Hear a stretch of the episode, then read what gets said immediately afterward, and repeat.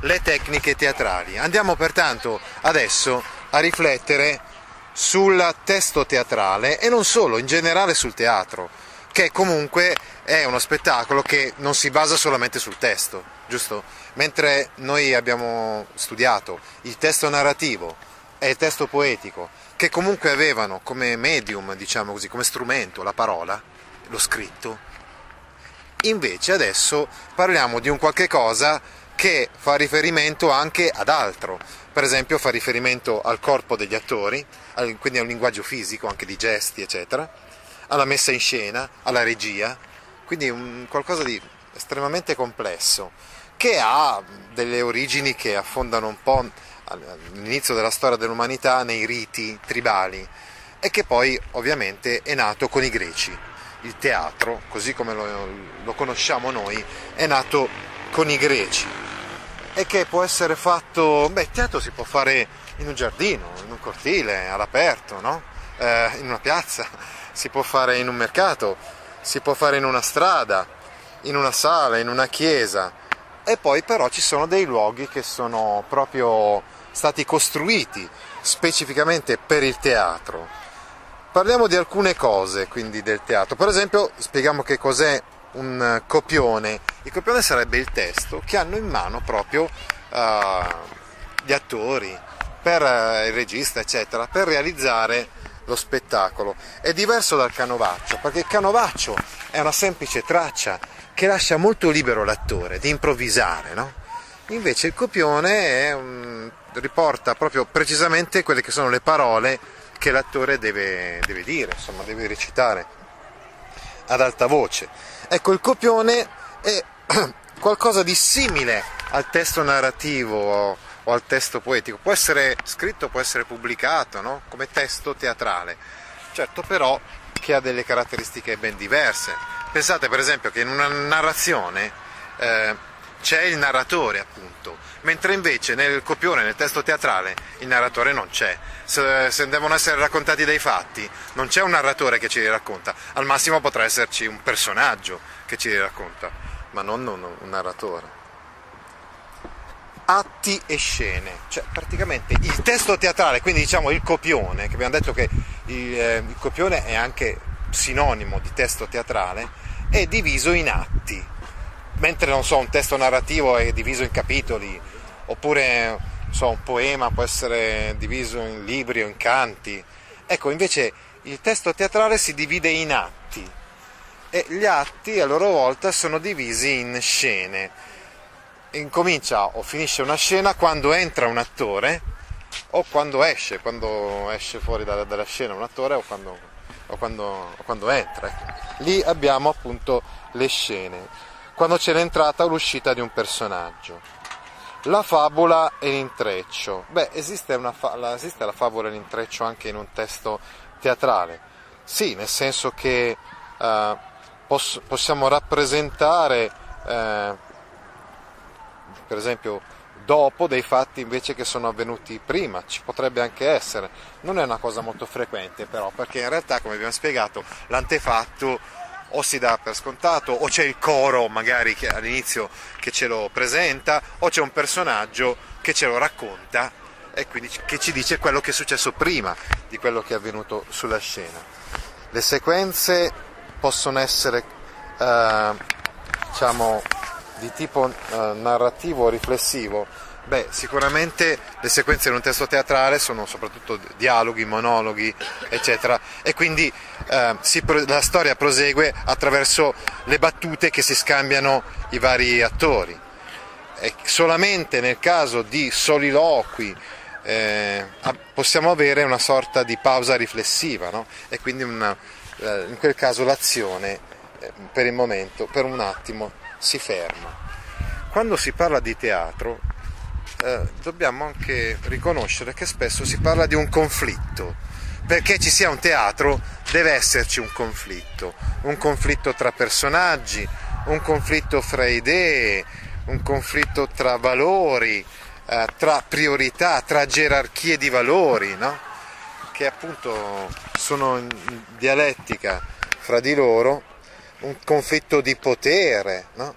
eh, oppure anche un conflitto interiore. Per esempio nel teatro contemporaneo, a partire da Ibsen in poi, si, eh, si riflette molto no, su questo conflitto interiore, interiore scusate. oppure può essere un conflitto sociale e politico, nel caso del teatro di Bertolt Brecht, per esempio teatro, possiamo dire, definire teatro epico, eh?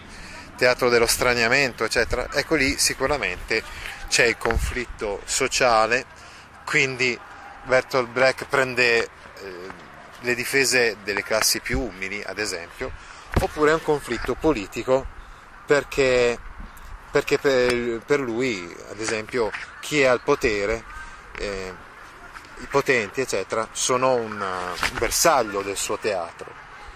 Bene, anche i testi teatrali come i testi narrativi hanno un loro schema, una struttura, no? Con una situazione di equilibrio che viene inclinata da un'azione complicante, poi peripezie, esattamente un pochettino come abbiamo visto nella, insomma, nel testo narrativo. Ovviamente se poi vedremo, se, se leggeremo delle tragedie, il finale sarà drammatico, quindi eh, sarà un finale tragico appunto, mentre invece se leggeremo delle commedie sarà un lieto fine. Eh, che cosa significano dramma e tragedia in origine? Beh, insomma, dramma significa azione proprio, cioè in greco significava azione, mentre invece tragedia ha a che vedere con il capro, con il capretto, perché come vedremo, studieremo magari, la, il teatro greco è nato proprio prima come un rito eh, per il dio Dioniso, al quale si sacrificavano anche degli animali, no? come appunto dei capri, dei capretti, e poi in un certo senso il capro espiatorio divenne nel teatro non più quell'animale che veniva sacrificato, ma il personaggio che sulla scena affronta un dolore, una sofferenza tremenda, che è quella poi che conclude in genere la tragedia. Sacrificio di un capro, di un capretto. Voleva dire questo, canto per un capretto. La parola tragedia vuol dire canto per un capretto in greco. Poi abbiamo spiegato cosa significa dramma. Sì. Eh. Bene, stavamo parlando adesso dei personaggi. I personaggi possono essere, così come abbiamo studiato anche nel testo narrativo, o dei tipi, quindi personaggi fissi, e quindi le maschere. No? Pensate alla commedia dell'arte in cui proprio il personaggio tipo fisso, no? quindi ha sempre quelle caratteristiche. Colombina è sempre una serva astuta, furba, giovane, bella e, e poi va sempre a finire comunque che si innamora di un servo uh, astuto come, come Arlecchino. E mentre invece Pantalone è sempre un vecchio avaro. Tipi o individui? È chiaro evidentemente che nel teatro, soprattutto poi nel teatro moderno, eh, con, uh, quindi a partire dalla riforma goldoniana. Infatti Goldoni fece una riforma che consisteva proprio in questo, cioè nel eliminare le maschere o quantomeno far sì che non fossero più così fissi eh, i personaggi no? dall'inizio alla fine della commedia, no? ma che ci fosse un processo, un'evoluzione. Quella è la riforma di Goldoni, quindi siamo nel Settecento, nell'Ottocento e nel Novecento ancora di più, no? non c'è eh, il personaggio tipo fisso, ma c'è proprio l'individuo. Ecco, dicevamo le battute, le battute fra i personaggi possono essere dei dialoghi, oppure possono essere dei monologhi. Quando parla uno solo dei personaggi, diciamo che è un monologo, no? E possono anche ascoltare gli altri personaggi, senz'altro, sì sì. Anche gli altri personaggi ascoltano un monologo, c'è un personaggio che per un attimo in un certo senso interrompe il dialogo, interrompe quindi diciamo succedersi di battute per magari anche riflettere, per dire delle cose in generale, no? E quello è il monologo, invece il soliloquio quando lui da solo sulla scena non c'è nessun altro attore, gli a parte sono invece le cose che dicono alcuni attori senza farsi sentire dagli altri attori e invece facendosi sentire dal pubblico. Questi sono gli a parte. È una convenzione questa però, eh? è una cosa un pochettino artificiosa, diciamo la verità, perché praticamente negli a parte succede per convenzione che magari l'attore che si trova a 5 metri dal, dal, da chi sta parlando non sente o non deve sentire quello che dice l'altro attore, mentre invece lo spettatore che si trova là in fondo alla platea deve poterlo sentire. È, questi sono gli a parte. Bene, parliamo adesso del tempo teatrale e del ritmo dell'azione. È molto diverso il tempo teatrale in una tragedia greca o in una tragedia moderna o in un dramma moderno, volevo dire, perché nella tragedia greca loro erano tassativi, è la cosiddetta unità di tempo, ciò vuol dire quindi che per i greci si stava due ore a teatro a vedere una tragedia? Bene, quella tragedia doveva rappresentare quello che avveniva in due ore. Ci, ci, doveva, essere, ci doveva, essere, perfetta coincidenza insomma, tra il tempo uh, insomma, dell'azione scenica e il tempo, che, eh, insomma, il tempo della rappresentazione. Invece nel teatro moderno si può arrivare addirittura a rappresentare sulla scena in due ore una vita intera. È chiaro che in quel caso ci sono delle ellissi, magari passando da un atto all'altro si passa, non so, vent'anni dopo, so. pensate anche all'Enrico IV, no? è un dramma di, di, Pirandello che ci racconta e ci fa vedere prima quello che, che, fa questo tale da giovane e poi che cosa succede quando lui è praticamente vecchio. No? E così le ellissi accelerano il tempo, no? ovviamente. O Invece al contrario le riflessioni rappresentano un rallentamento del, del tempo teatrale? E quindi un rallentamento del, del, ritmo. Le didascalie, cosa sono le didascalie? Beh, è molto semplice. Eh, quando c'è un testo teatrale in realtà non c'è solamente il copione, cioè le parti che devono essere recitate, tutte le altre parti che non devono essere recitate in un testo teatrale si chiamano didascalie, dal greco anche questa parola vuol dire che è un insegnamento, cioè che l'autore, il drammaturgo, l'autore di un testo teatrale si chiama drammaturgo per esempio, vuole suggerire, vuole insegnare agli attori, al regista stesso magari, eh, come bisogna rappresentare una scena, come bisogna interpretarla e quali sono gli elementi, ad esempio gli elementi scenici, oppure i vestiti che deve indossare un attore. No? oppure i gesti che deve fare anche, no? Queste sono appunto le didascalie, cose scritte ma non da recitare. In Pirandello sono abbondanti le didascalie, lui scrive proprio tutto, minuziosamente, no? la modalità, determina la modalità della rappresentazione in modo dettagliato, mentre in Shakespeare si trovano pure, ma sono meno invadenti, diciamo così, tra virgolette, di quelle di Pirandello, benissimo. Invece, per esempio, nei testi teatrali dell'antichità non ci sono per niente. Magari, non so, ce l'aveva in mente anche l'autore, però vabbè, lì la cosa è un po' diversa. Perché? Perché i tragediografi greci eh, dovevano eh, fare un po' anche da registi. Quindi non c'era un'altra persona a cui loro dovevano dire come fare, come non fare, ci pensavano loro poi a rappresentare no, il testo eh, e a farlo rappresentare sulla scena. Ecco, dicevamo quindi delle didascalie. Parliamo adesso dei linguaggi non letterari. Fino adesso tutte le cose che abbiamo detto fino adesso riguardano ciò che è scritto del teatro, ma ci sono anche delle cose che non sono scritte, dicevamo, ecco. c'è solo il testo teatrale ad esempio c'è l'attore che è fondamentale, che è fondamentale che sia un attore a rappresentare, eh, so, a rappresentare Romeo e Giulietta oppure un altro. Lui stesso con il suo modo di essere, con, suo stesso fisico, il suo atteggiamento, interpreta il testo, cioè come dire, oggettiva quel Romeo là che noi leggiamo su un testo, diventa qualcosa di fisico no? che vediamo proprio sulla scena. No? perché l'attore è chi agisce, questa volta il termine è di derivazione latina, perché in latino agere voleva dire agire, e l'attore è quello che agisce sulla scena, enuncia il testo, gli dà concretezza, recita la parte. Allora, la formazione dell'attore.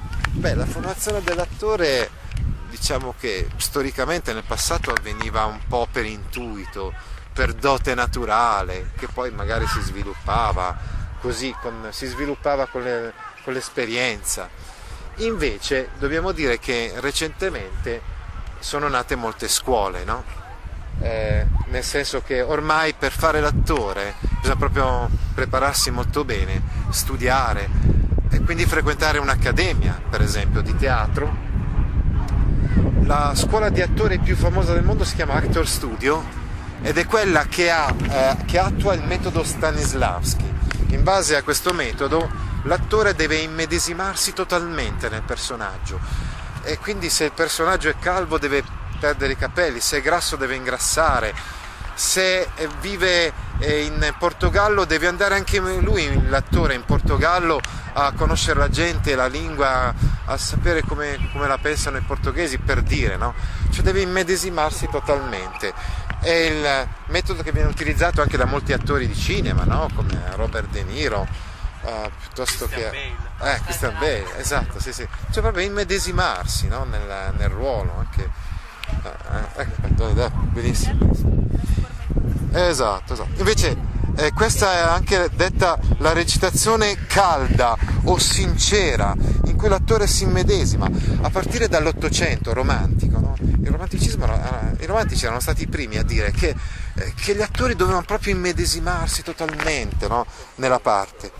Dall'altra parte invece abbiamo la recitazione distaccata o fredda, che è quella per esempio di Bertolt Brecht, che imponeva ai suoi attori la tecnica dello straniamento, cioè voi dovete far capire agli spettatori che quello che state recitando è una finzione, perché loro possano riflettere, possano, perché gli spettatori possano capire la convenzione teatrale stessa, quindi l'artificiosità, e possano riflettere autonomamente, no? dovete far riflettere, non dovete eh, far sì che lo spettatore venga quasi immerso e che perda la sua identità. No, no, bisogna che sia distaccato lo spettatore, che ci sia questo distacco. E fatelo capire anche con la recitazione che ci deve essere questo distacco, no? Oh, questa è la tecnica dello straniamento. La voce. La voce è sicuramente un dono di natura, no? Può essere bella per natura, armoniosa e suadente ma deve essere anche poi mh, attraverso lo studio e l'esercizio migliorata, modificata.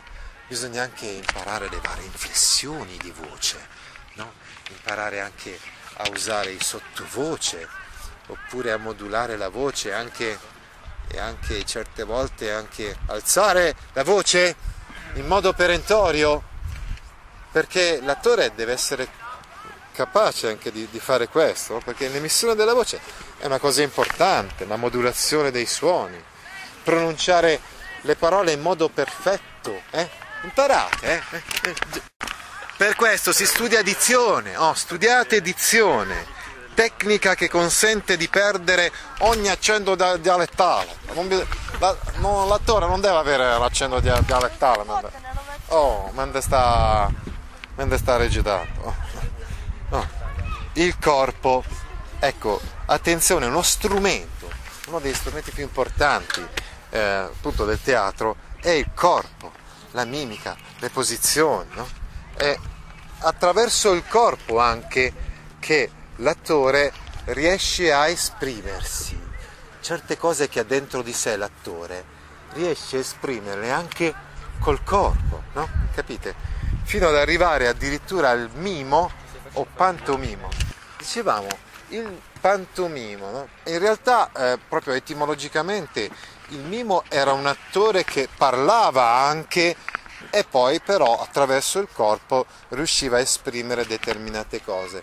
E I mimi per esempio a Roma, no? sapete, erano degli attori, come dire, di avanspettacolo, chiamiamolo così, ecco, a Roma nel periodo imperiale, no? I mimi e le mime, erano attori di spettacoli molto più leggeri, insomma, rispetto alle tragedie eh, o anche alle commedie del periodo precedente. Poi invece in greco pantomimo vuol dire un attore che non dice una parola, che si esprime solo ed esclusivamente con il corpo. Invece noi usiamo la parola mimo per dire un equivalente di pantomimo. La costruzione del personaggio. Ecco, costruire il personaggio. Esistono molte tecniche per mezzo delle quali un interprete fa vivere una, le- una figura teatrale, la lettura del testo, quindi gli attori devono leggere attentamente il testo, conoscere l'autore, confrontarlo con al- confrontarsi con altri attori e tenere presente le indicazioni del regista. Ecco, ovviamente voi dovete sapere che non c'è sempre stato il regista. Il regista, la, la regia è infatti un ruolo dei tempi moderni, è nato appunto nei tempi moderni, quindi nell'Ottocento circa. La messa in scena. Bene, parliamo adesso della messa in scena. Ora, praticamente i greci quando facevano teatro avevano come, come fondale la natura, nel senso che non c'era, non c'era nessun tipo di scenografia per i greci. Loro usavano un declivio naturale, generalmente una collina, no? In fondo a questa collina costruivano così le gradinate, in fondo c'era l'orchestra dove c'era il coro e la scena sulla quale recitavano gli attori, ma senza nessuna scenografia dietro, anzi addirittura aperta per i greci. Poi alcuni romani, non so se ricordate il teatro di Pompeo, incominciarono a chiudere dietro la scena, dietro, no?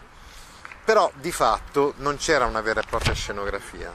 La scenografia incomincia, per esempio, nell'epoca rinascimentale, abbiamo i fondali. I fondali sono dei dipinti, delle tele, su cui era rappresentata magari una città nella quale è ambientata quella, quella storia, quella, quello spettacolo teatrale ambientato in quella città, no? E allora c'è quel fondale. Anche Raffaello ha dipinto dei fondali per eh, rappresentazioni teatrali. Poi ci sono le quinte, le quinte invece sono dei pannelli no? che vengono utilizzati appunto per la scenografia oppure per nascondere gli attori no? che devono comparire a un certo punto. E poi ci sono gli arredi, ma gli arredi sono arrivati solo molto dopo. Eh? Gli arredi testimoniano di una preoccupazione di naturalismo, di mimesi, cioè di imitazione della realtà. Per cui nel teatro borghese appunto abbiamo una scenografia in cui eh, ad esempio la, viene rappresentata una, un ufficio piuttosto che un'abitazione, eccetera, eccetera, in modo sempre più eh, completo, dettagliato, realistico, oppure anche in modo simbolico, per carità. Nel Novecento ci sono spesso delle scenografie, degli spazi simbolici. La scenografia sommessa è ad esempio quella di Shakespeare. Ecco, eh, è interessante infatti il teatro shakespeariano. Shakespeare faceva recitare i suoi attori su un palcoscenico nudo e invitava gli spettatori a immaginare l'ambientazione suggerita dalle didascalie. Quindi Shakespeare si avvicinava un po' al teatro greco, dicevamo. No? Eh, che cosa dice Silvio D'Amico riguardo al teatro elisabettiano e riguardo alla scenografia sommessa di Shakespeare?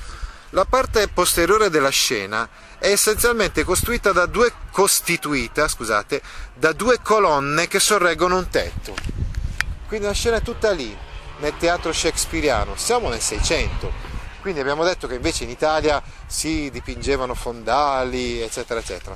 Invece lui no, lascia solo queste due colonne con questo tetto sopra, soffitto spesso una tenda, come soffitto una tenda o d'estate l'aperto cielo. Nella parte sporgente sul davanti si figurano gli esterni con qualche sommesso accenno scenografico, un albero, un pozzo, oppure con le semplici allusioni o descrizioni dell'interlocutore o addirittura con un cartello indicatore. Addirittura, che ne so, non ti rappresento sulla scena una piazza, non faccio la scenografia della piazza, ma ti metto un cartello con su scritto piazza e quindi tu devi immaginare che là c'è la piazza. Qui sono delle scelte appunto particolari che sono fatte dai vari autori e in vari periodi. Chiaro però che questa suggestione è rimasta anche nel teatro del Novecento, eh? perché per carità ci sono alcuni che hanno scelto una scenografia sommessa anche nel Novecento, quando invece noi abbiamo detto, abbiamo spiegato che sono state create delle scenografie molto più elaborate. Ecco, la scena, la scena può essere realistica o surrealistica. Dicevamo che è realistica quando vengono rappresentate degli interni borghesi, mentre invece è surrealistica, prima abbiamo detto eh, simbolica, no? quando c'è magari un solo oggetto che è simbolo di realtà più ampie e di più estesi significati. Lo sfondo, beh, lo sfondo può essere immaginato, no? Il desiderio di astrazione porta talvolta il regista ad, abol- ad, a- ad abolire ogni abbellimento scenico. Ed è proprio l'assenza no, di, di scenografia è significativa in quel caso. In tal caso lo sfondo scenografico prende forma nell'immagin- nell'immaginario dello spettatore. un po' quello che avevamo detto anche prima, no? riguardo a Shakespeare. Le parole e i gesti degli attori gli suggeriscono uno spazio che non c'è, che deve essere quindi solo immaginato. In quel caso il regista vuole stimolare l'immaginazione dello spettatore. Lo spazio aperto, il luogo dell'evento teatrale si dilata a comprendere lo stesso pubblico, distribuito e non più nettamente separato, come avviene nel teatro all'italiana, c'è una separazione, no? che c'è un, una quarta parete immaginaria che separa la scena dalla platea. Invece in tanti teatri, diciamo, d'avanguardia del Novecento abbiamo avuto una disposizione diversa e la platea si mescola con la scena, nel senso che il pubblico è distribuito diversamente, no? E all'interno addirittura, all'interno del, dell'evento teatrale, del luogo dell'evento teatrale, quindi all'interno della scena. Questo moltiplica punti di vista e relativizza la percezione tradizionalmente immobile e uniforme del teatro. Pensiamo al teatro d'avanguardia, no? Teatro d'avanguardia, vai dentro una sala, no? E sei dentro a vedere questo teatro, ma eh, immerso in questa sala, quindi insieme con gli attori. La scena smaterializzata, grazie all'uso di materiali leggeri, plastici, aeriforme, molto mobili. Questo, diciamo, diventa talvolta una proiezione o prolungamento dell'attore. No? Avete in mente, per esempio, quando abbiamo visto quello spettacolo sul gioco d'azzardo, no? quindi l'utilizzo di certi elementi scenici essenziali, no? eh, duttili, ecco, che possono essere poi possono diventare qualcosa di diverso man mano che lo spettacolo procede. No? Oppure giochi di luce, sofisticati proiettori, filtri, e quindi ombre che, o presenze che compaiono sulla scena, atmosfere. Questo un po' è tutto il lavoro che riguarda la scenografia, che abbiamo detto che è importante, importantissimo. No? E infine la regia. Abbiamo già detto e anticipato che la regia è un ruolo di tempi moderni, nel teatro greco non, es- non esisteva, no? E, e, spesso, per esempio invece nel Rinascimento, nell'età barocca, c'era lo scenografo, ma non c'era il regista. E lo scenografo in un certo senso faceva da regista, no? Ah. L'arte della regia abbiamo detto che è nata nell'Ottocento. La regia è una delle attività più affascinanti e impegnative nell'ambito teatrale perché il regista non è solo organizzatore, ma è anche interprete del testo, decodifica il testo, cioè spiega come va rappresentato, come va inteso quel testo lì. Non basta solamente dire il testo è questo, l'autore questo, sì d'accordo, magari potrebbe essere un autore di tanti secoli fa, come va interpretato, come va attualizzato il suo testo oggi.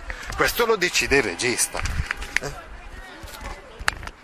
Nei primi anni del Novecento il regista tendeva ad assumere un comportamento autoritario, esigendo che gli, che gli attori facessero esattamente quello che lui diceva, senza neanche capire le motivazioni delle sue scelte, eccetera. Invece, negli ultimi decenni, è come se il regista spesso chiedesse una collaborazione, una compartecipazione agli attori, cioè li coinvolgesse maggiormente. Eh, ci sono comportamenti più aperti, più disponibili al dialogo e al confronto. Sono nati collettivi di attori che hanno, che hanno portato eh, un'aspirazione ad un teatro più democratico. Tra i più grandi registi teatrali dei nostri tempi ricordiamo Giorgio Strehler, no? Quindi, che ha messo in scena Brecht, ha messo in scena Goldoni, quello del piccolo teatro, del piccolo teatro di, di Milano, senz'altro Luca Ronconi che ha messo in scena l'Orlando Furioso, Franco Zeffirelli, Luigi Squarzina, Luchino Visconti. Ma volevamo dire, quindi, ricordare che all'inizio le tragedie e le commedie venivano rappresentate ad Atene durante le grandi Dionisie e le piccole Dionisie, cioè praticamente erano delle feste dedicate a Dioniso in cui si raccoglievano tantissime persone. Il teatro di Atene era un teatro che poteva contenere decine di migliaia di spettatori, no? tantissimi, si mettevano su questa collina, no, queste gradinate, su questa collina naturale e eh, grazie anche all'utilizzo di maschere che amplificavano, amplificavano il suono della voce, era possibile udire questi attori anche a parecchi metri di, di distanza. No? Alle grandi Dionisie venivano, veniva gente da tutta la Grecia, invece le piccole Dionisie arrivava gente solamente da Atene. No? Comunque anche le commedie no? erano rappresentate in onore del dio Dioniso, ancora di più le commedie, no? perché dio Dioniso è anche il dio della trasgressione, è il dio della, del vino, insomma dell'ebbrezza e quindi un po' della giocosità e del divertimento. Nel Medioevo si affermarono soprattutto forme drammatiche di argomento religioso, come la sacra rappresentazione, ma non dimentichiamo le farse o le giullarate recitate da attori girovaghi nelle piazze e nelle strade. E noi vedremo appunto eh, vedremo il testo teatrale di Dario Fo su San Francesco, lo Iullare, lo Santo Iullare, nel senso che leggiamo un testo, un romanzo, Il gioioso mendicante, in cui si parla di San Francesco e delle sue giullarate, cioè di come si divertisse a cantare, divertesse per esempio i suoi amici che erano in prigionia con lui cantando, eccetera, eccetera. Quindi, eh, questo, questo, è un po' la, il teatro nel, nel Medioevo. Poi il Rinascimento col recupero della cultura classica, quindi delle tragedie, delle commedie classiche. Poi la tragicommedia, il dramma pastorale, il melodramma che nascono nei secoli intorno al 600, eh, eh, melodramma, quindi dramma musicale, il dramma pastorale, poi la, la, la tragedia eh, e la commedia di Lope de Vega, Molière, Shakespeare, la commedia dell'arte, quindi eh, appunto diciamo il canovaccio con le maschere, e poi, per poi arrivare a, a Goldoni che rappresenta invece nel suo teatro riformato la borghesia veneziana del Settecento, poi ancora il dramma storico, dramma storico un po' come il romanzo storico, quindi cerca di rappresentare sulla scena fatti o eventi storici, il dramma realista e verista, che si trova appunto nel, che è diffuso, volevo dire, nell'Ottocento, la denuncia sociale nel dramma verista possiamo eh, vedere il dramma psicologico, il, eh, quindi Eric Ibsen. Eh, Eric Ibsen però è il più grande esponente del teatro naturalista. Eh, lo scavo psicologico, ecco dicevamo, il dramma psicologico, possiamo dire che Chekhov è stato il grande maestro del dramma psicologico e poi eh, è stato eh, diventato quindi poi dopo, ha ispirato tantissimi autori del Novecento. Poi il, il teatro leggero di evasione di Oscar Wilde, il relativismo di Pirandello, lo straniamento di Brecht e il teatro dell'assurdo di Samuel, Beck, di Samuel Beckett, il teatro del non senso di Samuel Beckett e di Ionesco e infine il, il, le realtà strampalate e deformate rappresentate da Friedrich Dürrenmatt, solo per sintetizzare, per, dire, per accennare ad alcuni degli sviluppi di questo, del, del teatro nei nostri tempi. Ti interessano file di questo genere? Allora vieni su www.gaudio.org e iscriviti alla newsletter A Scuola con Gaudio all'indirizzo www.gaudio.org/news.